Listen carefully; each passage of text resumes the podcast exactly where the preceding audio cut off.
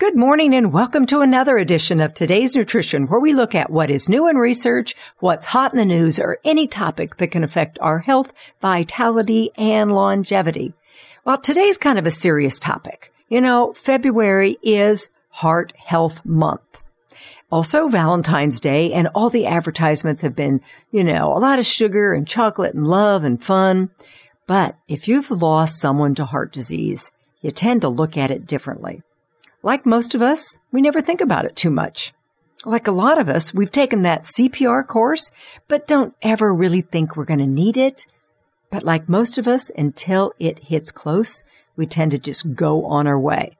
But I don't want you to wait until problems come knocking. It may be too late. So today, I'm going to talk about prevention, the lifestyle stuff. But please monitor your health and be sure to take early intervention if needed. Never ignore signs, please. I was kind of an extended family member, a really young, educated male. He had a clot from his leg travel to his heart. They almost lost him. In fact, they did lose him, but got him back due to the quick actions.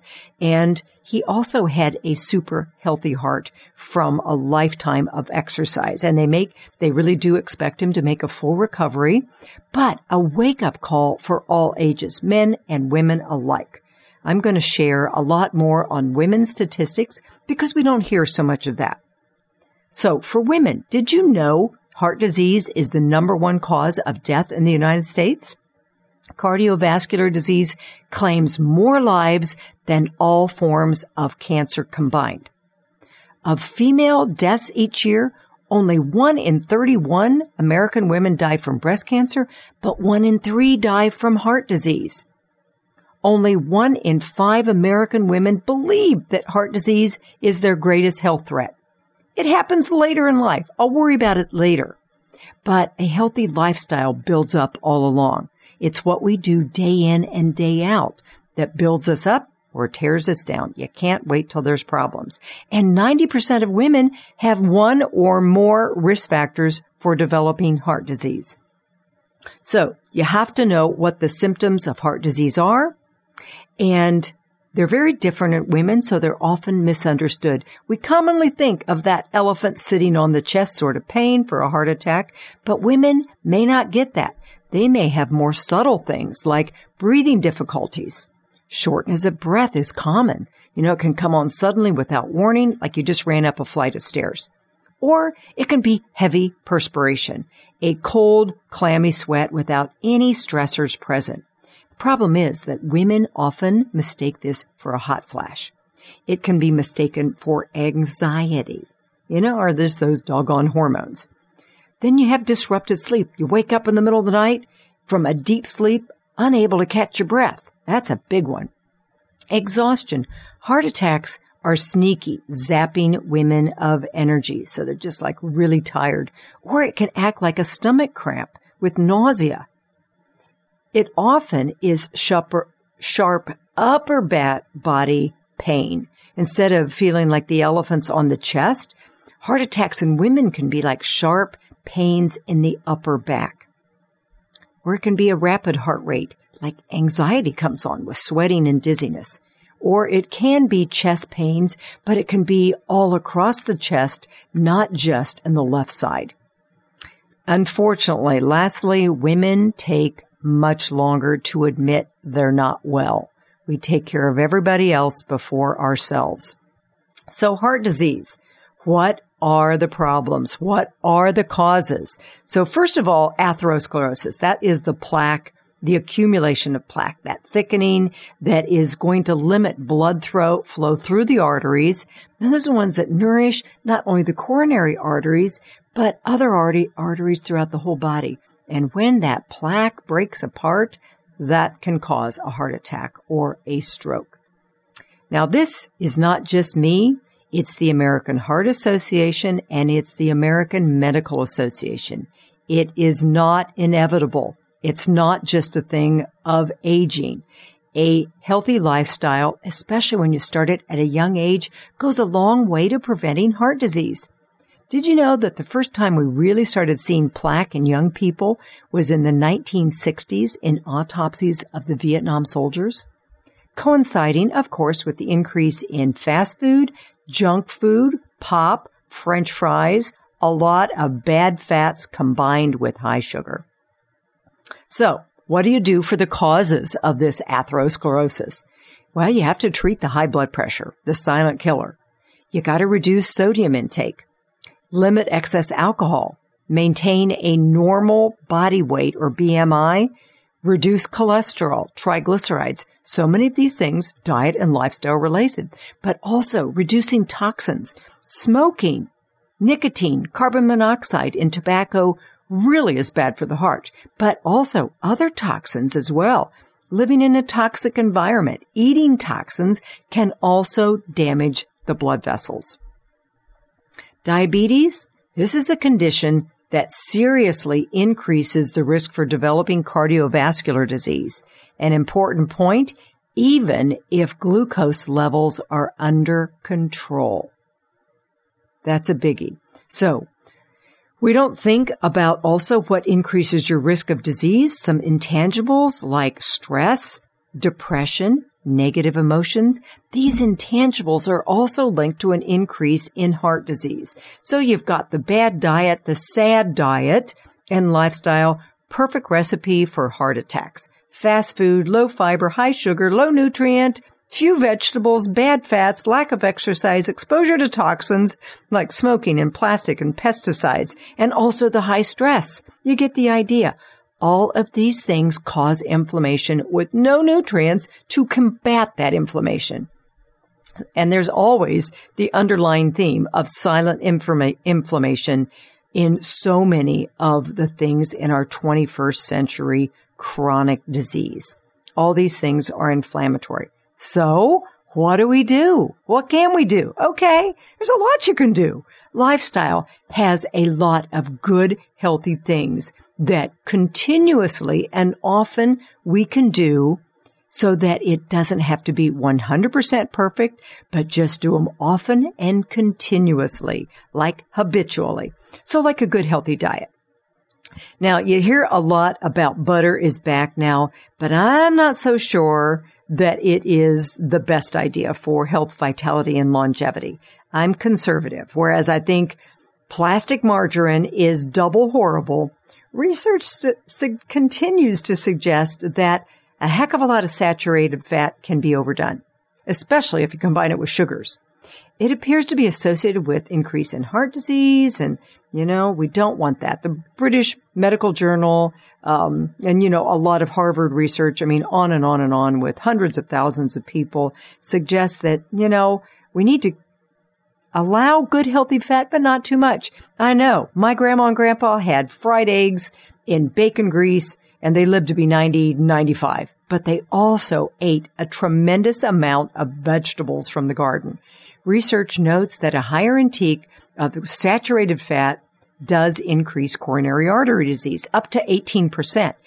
But replacing just 1% of those fats with the same amount of omega-3 from the fatty fish like salmon and sardines and herring and mackerel and anchovies and flax oil with a healthy diet can have an 8% lower risk. So instead of an 18% increase, it's like an 8% decrease. That's a lot. So, you know, my favorite and the favorite among researchers is the Mediterranean diet. Lots of vegetables, fruits, berries, seeds, nuts, lots of olive oil, a little bit of meat, fish, eggs, very low in sugar. Going to keep you lean, not excess protein and grains that are inflammatory. You know, you've got vegetables and fruits and the omega-3s that are anti-inflammatory, cranberries, green tea, grapefruit, tomatoes, beans and oatmeals, good addition to a heart-healthy diet. Probably the most important is the anti-inflammatory diet. But also, I love supplements. You know, you've got omega-3, really good omega-3, not that is, you know, processed improperly. But a lot of the omega-3s from fish oil or even flax oil are going to be anti-inflammatory, and it's that inflammation that drives all degenerative disease, including heart disease. Then I love COQ10, powers every action your body has, from a beating heart to insulin secretion to the blinking of an eye. Then the mineral magnesium. Americans are notoriously deficient in this wonderful, relaxing mineral. In fact, it's useful at regulating blood pressure because it can dilate blood vessels. It also improves sleep and reduces stress. It's a great one. Then vitamin K2, totally different from K1. It contributes to the elimination of calcium in the arteries, helping to prevent that calcification that's associated with hypertension. It actually puts calcium into the bones where it belongs, not in the blood vessels that's going to make them hard and brittle. So be sure your calcium has K2. Another one I love, hawthorn. Been used forever. Great herb for strengthening the beating action of the heart.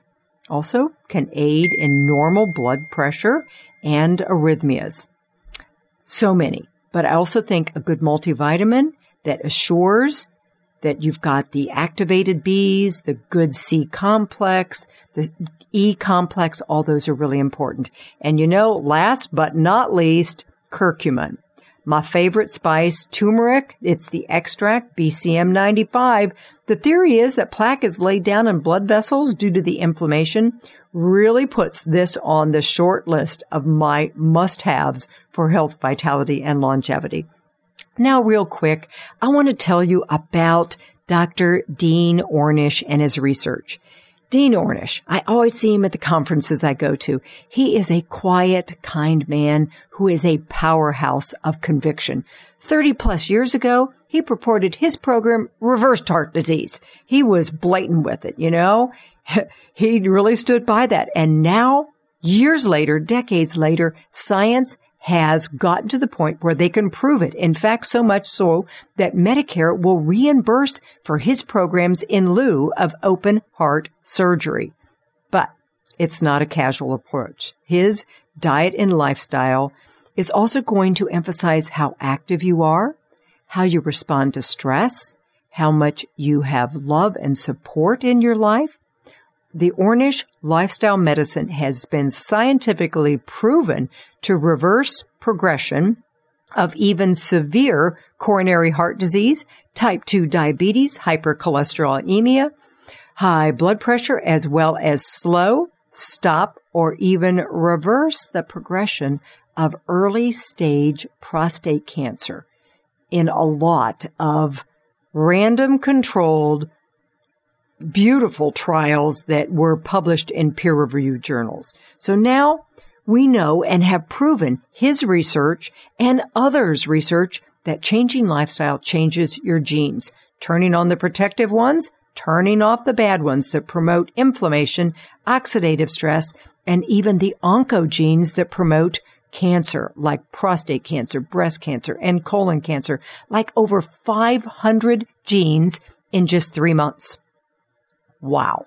So in addition to doing all that, we're also finding these lifestyle changes lengthen telomeres on the end of your chromosomes that regulate aging or reflect aging, thereby beginning to reverse aging at a cellular level. So Dean Ornish boils it down to 7 tips for healthy living. So number 1, you're going to choose a plant-based diet. Lots of veggies. Low in sugar is best. Then a little exercise goes a long way. He has you just doing walking every day, sustainable, and then having all the other things just add up, like taking the stairs instead of the elevator. Next one, how you eat is important as what you eat. You eat with awareness, and you get more pleasure with fewer calories. Another thing, meditation. He insists on it. Not only does it make your fuse longer, when you practice that inner awareness, something quiets down your mind and allows you to feel that inner sense of peace. That moment of meditation can carry you through the whole day. Another thing that is fundamental in his program Family and friends are critically important. Study after study has shown people who are lonely or depressed are 3 to 10 times more likely to die than those who have strong connections. Then lastly, things you don't think about, volunteering. Volunteering saves your life as well. Showing compassion to others is healing for you. Forgiving others is healing to you. So many things that I think intuitively we know we need to keep working on. And yeah, it takes effort, but anything worth having is worth working on. And our health is really the only thing we have. So thanks for listening to another edition of Today's Nutrition. I hope you learned something that will help you or someone you love. As always, you can listen to this or other shows on my website, debford.com, or any place you listen to podcasts. Have a great day and take really good care of yourself.